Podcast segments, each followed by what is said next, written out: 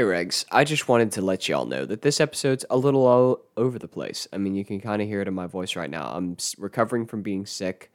Uh, I'm not doing my best, uh, and the audio kind of kept fluctuating in volume, so I'm really sorry about that. Um, I'll streamline it by Friday whenever I'm bringing you my reviews. But I just wanted to let y'all know uh, that this episode is kind of everywhere, so I apologize for that.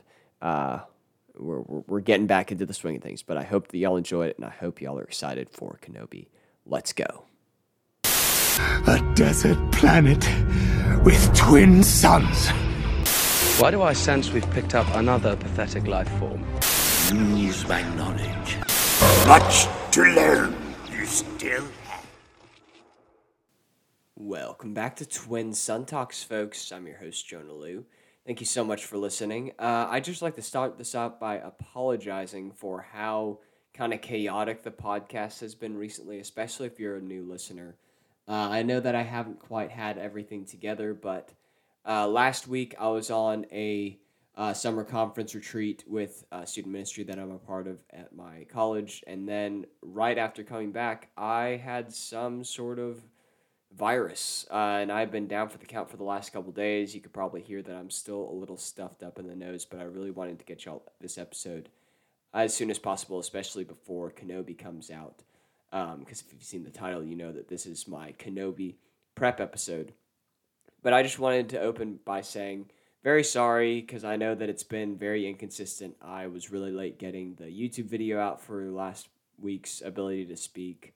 Um, didn't do an episode last this past Monday, which is very unusual for me. I think that that might be the first weekly episode that I missed day of um, since I started, so which was over a year ago.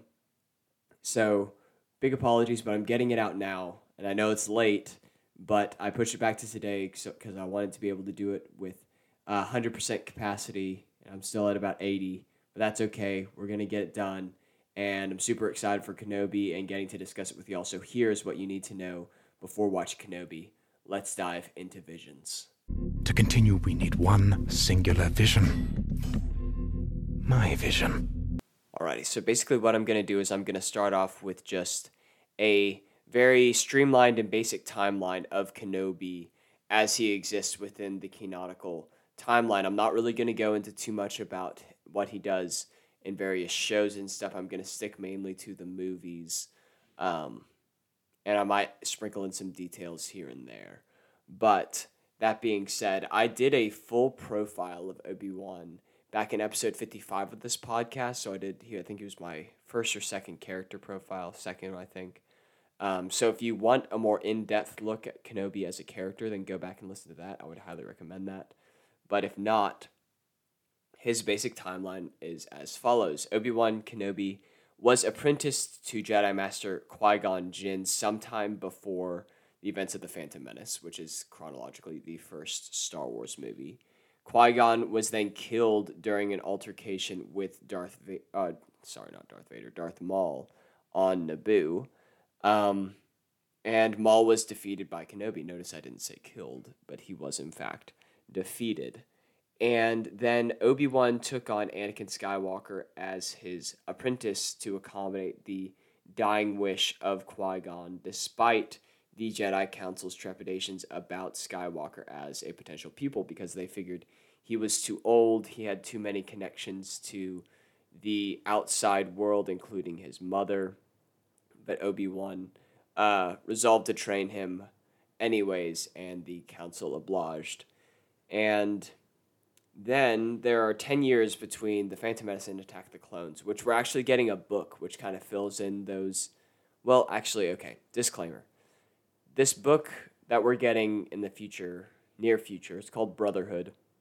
It either takes place during that ten-year gap between The Phantom Menace and Attack of the Clones, or it takes place during the early days of the Clone Wars. I think now that I'm saying it, it might take place during the early days of the Clone Wars, but either way, it kind of fills in a cool little early Er gap of Anakin and Obi-Wan's relationship that we don't get to see in too many forms of media, including the Clone Wars, because that's a little more, that's it's a little further down the line in their relationship. But um, moving on to his timeline in Attack of the Clones, he actually discovers uh, a secret clone army being developed on the backwater world of Kamino. Um, and he f- discovers this while investigating one of the assassins who is trying to kill Senator Padme Amidala, um, named Jango Fett, and he actually tracks Jango to the desert planet of Geonosis, where he is captured and imprisoned. He is then uh, put into an arena and forced to fight to the death with these giant creatures alongside Anakin and Padme, who came to try to rescue him. And they're ultimately rescued by the clone army alongside a lot of Jedi who end up dying uh, to try to protect them and also assassinate Count Dooku, or at least bring him to justice. Um, he, he Obi-Wan then goes on to battle Count Dooku alongside Anakin and lose, having to be rescued by Master Yoda. And um, after all these events of the first Battle of Geonosis, the genesis of the Clone Wars, Obi-Wan then takes Jedi Master Coleman Trevor's spot on the Jedi Council after uh, Master Trevor was killed by Jango Fett. And you actually see this in the movie. He's the dinosaur-looking Jedi uh, who jumps up onto the platform and has a clean cut at Dooku and then gets shot down by Jango. Um, and uh, during the Clone Wars, Obi-Wan actually fights in a lot of campaigns uh, alongside Anakin, Ahsoka, and Uh, the two hundred twelfth Attack Battalion, all these different people. And if you want to learn more about that, then you can go back and listen to episode fifty-five, that character profile that I was talking about. I'm not going to go into too much detail about him right now, but it's really, really awesome. And if you haven't watched The Clone Wars, I would highly recommend it.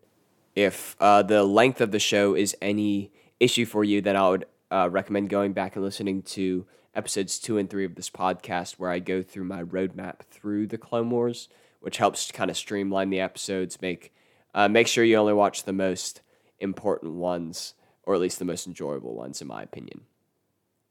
But with that said, um, at the beginning of Revenge of the Sith, we see Obi-Wan fighting once again alongside Anakin, his brother in arms, his former apprentice at this point.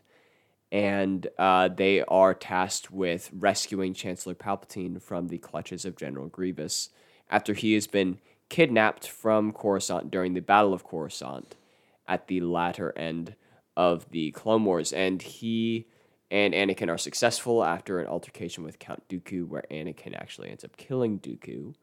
Um, and uh, he, after all that, goes to Utapau to confront General Grievous um, because all of the Separatist leaders have uh, congregated on Utapau. And Grievous is really the last major military leader of the Confederacy of Independent Systems Army, which is the long way of saying the Separatist Alliance, the bad guys, uh, quote-unquote, in the Clone Wars. And um, Kenobi, who kind of has the most history with Grievous, is tasked with going after him, and he ultimately wins um, after saying his famous line, "Hello there." Um... He is able to defeat Grievous by shooting him in his exposed organs with Grievous' own blaster, which is so uncivilized. Um, very shortly after that, he is shot down by his own troops uh, while they're executing Order sixty-six, but he does not die. He is presumed dead after falling a great height. Um, but obviously he survives, and he is reunited with Uh, Yoda with the help of Senator Bail Organa, and um, he ends up going to Mustafar to confront Anakin, who is now Darth Vader, and they end up having a very long and emotional lightsaber duel, which ends in him chopping off Anakin's limbs and leaving him on a lava bank to die because he can't bring himself to actually deliver the killing blow himself, which allows Anakin to live and survive and become the Darth Vader that we all know and despise. And then after all that happens, uh, Padme gives birth to twins and dies because of her sadness uh, for the loss of Anakin to the dark side. But she tells Obi-Wan, as her dying breath, she knows that there is still good in him before she passes away. And um, Obi-Wan is then tasked with two things. He is tasked with finding... Uh, no, not finding. He is tasked with taking Luke, who is one of the twins that Padme birthed, um, to Tatooine to live with his family, uh, who are Owen and uh, Beru Lars.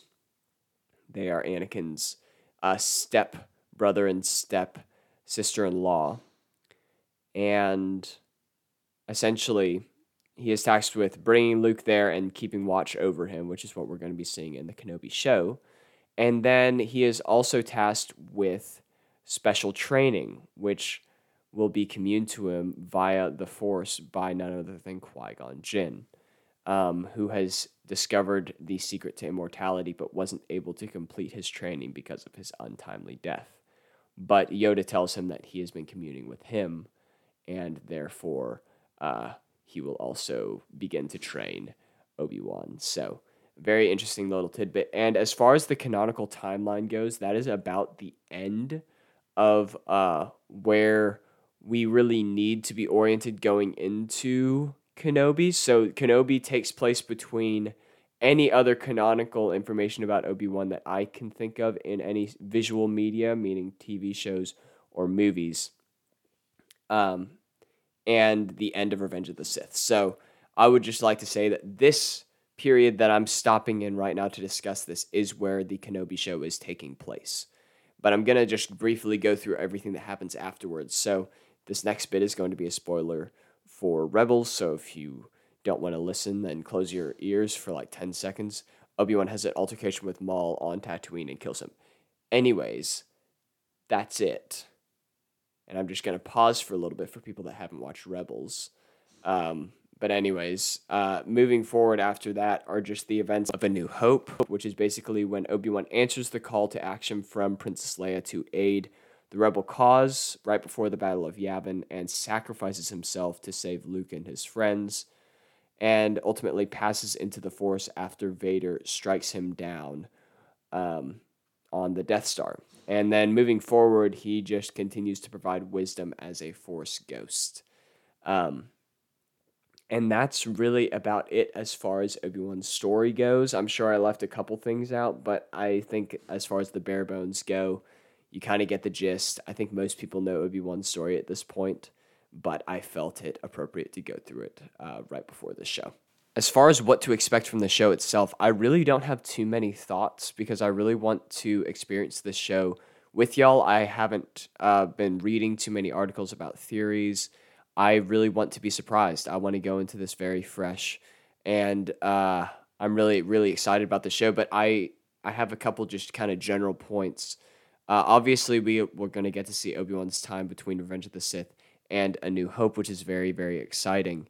And just to give y'all a little bit of orientation timeline-wise, uh, this is going to take place ten years after Revenge of the Sith, which is nine years before A New Hope. So a very natural middle point between the two movies, which is a very, really interesting time period because we kind of get to see the Empire being established.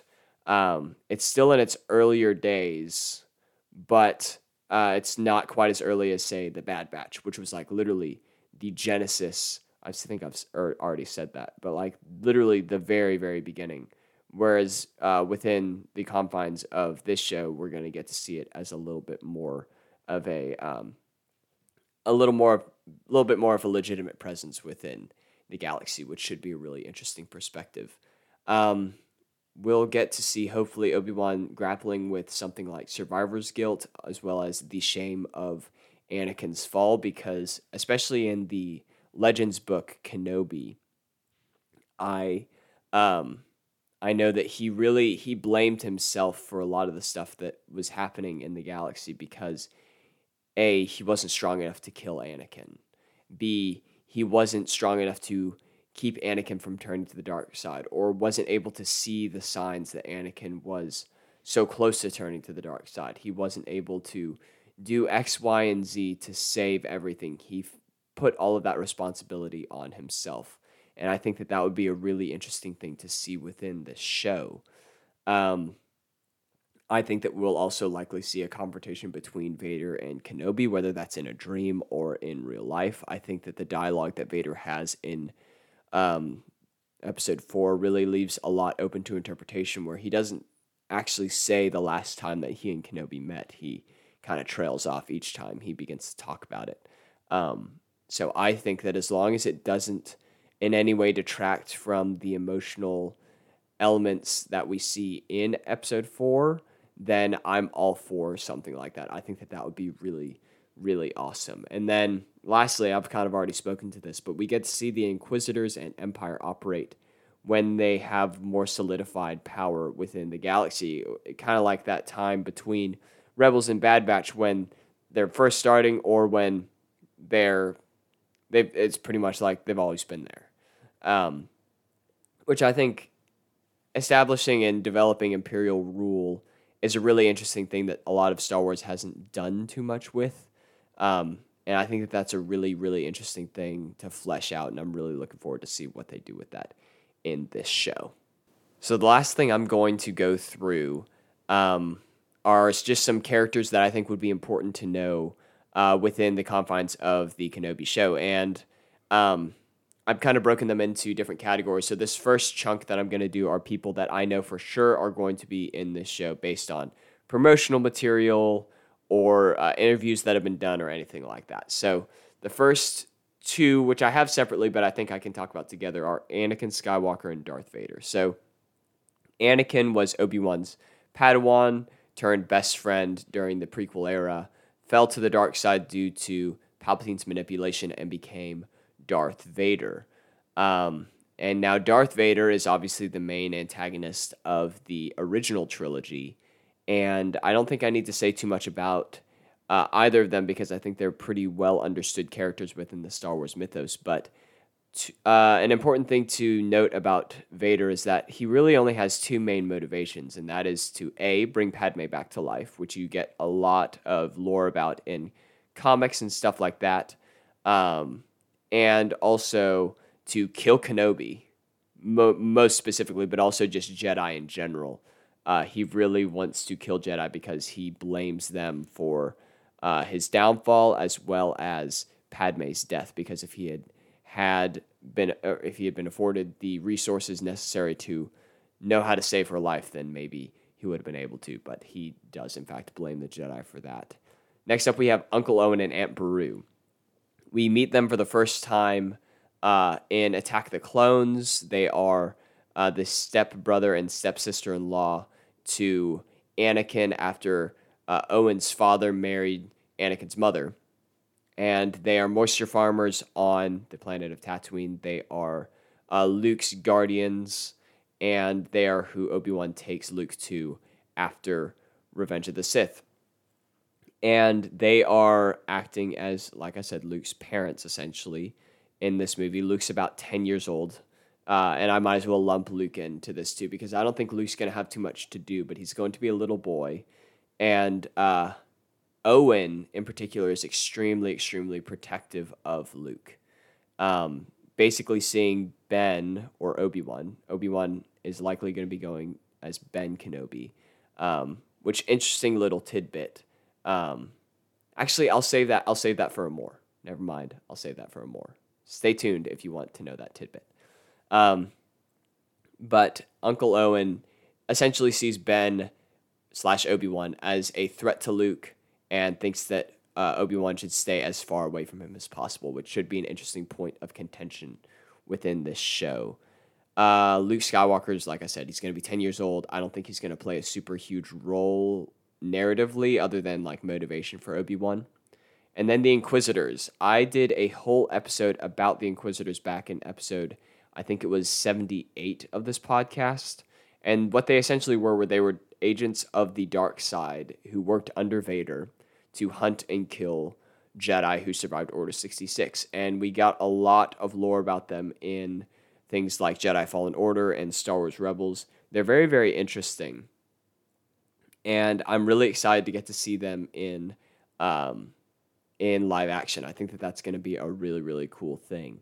Uh, and I just checked. It is, in fact, episode seventy-eight. So if you want to learn more about the Inquisitors, go ahead and look at that.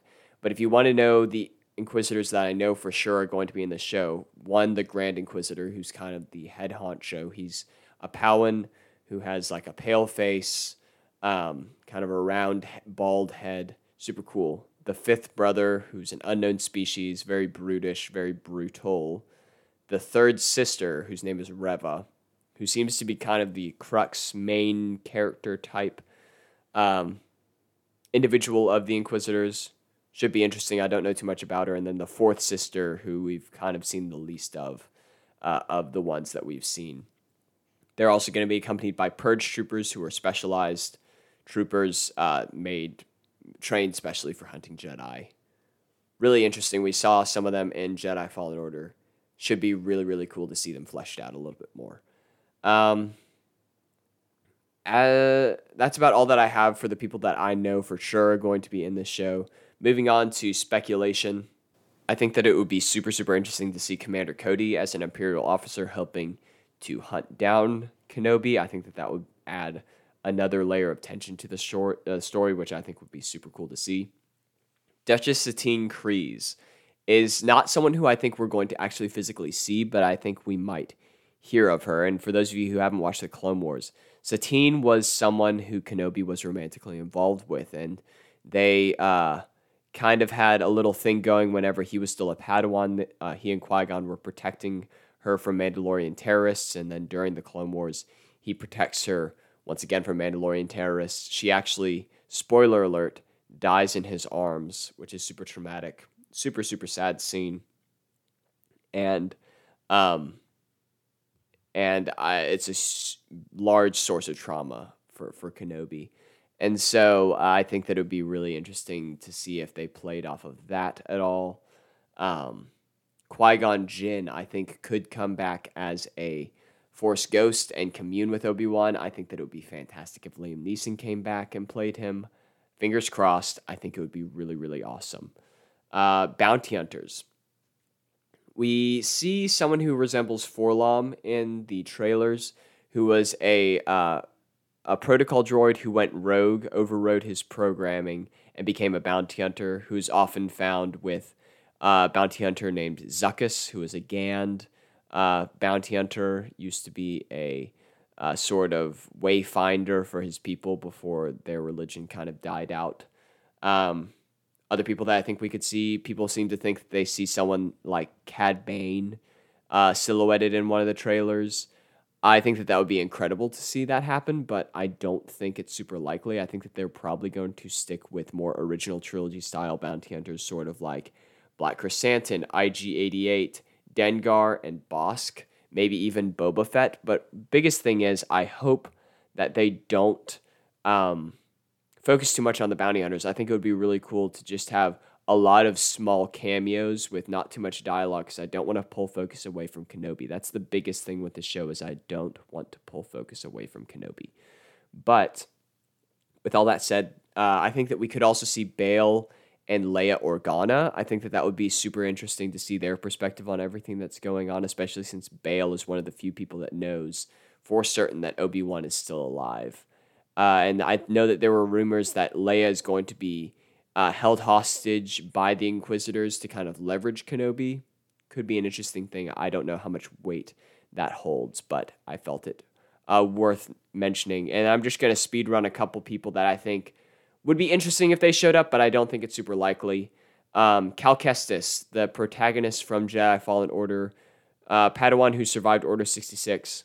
Could be interesting. Do I think it's likely? No. Do I really want it to happen? No, because I think that would, once again, pull focus from Kenobi. Ahsoka Tano, same thing. Love her as a character, but she's getting her own show. I don't think we need to see her in this show.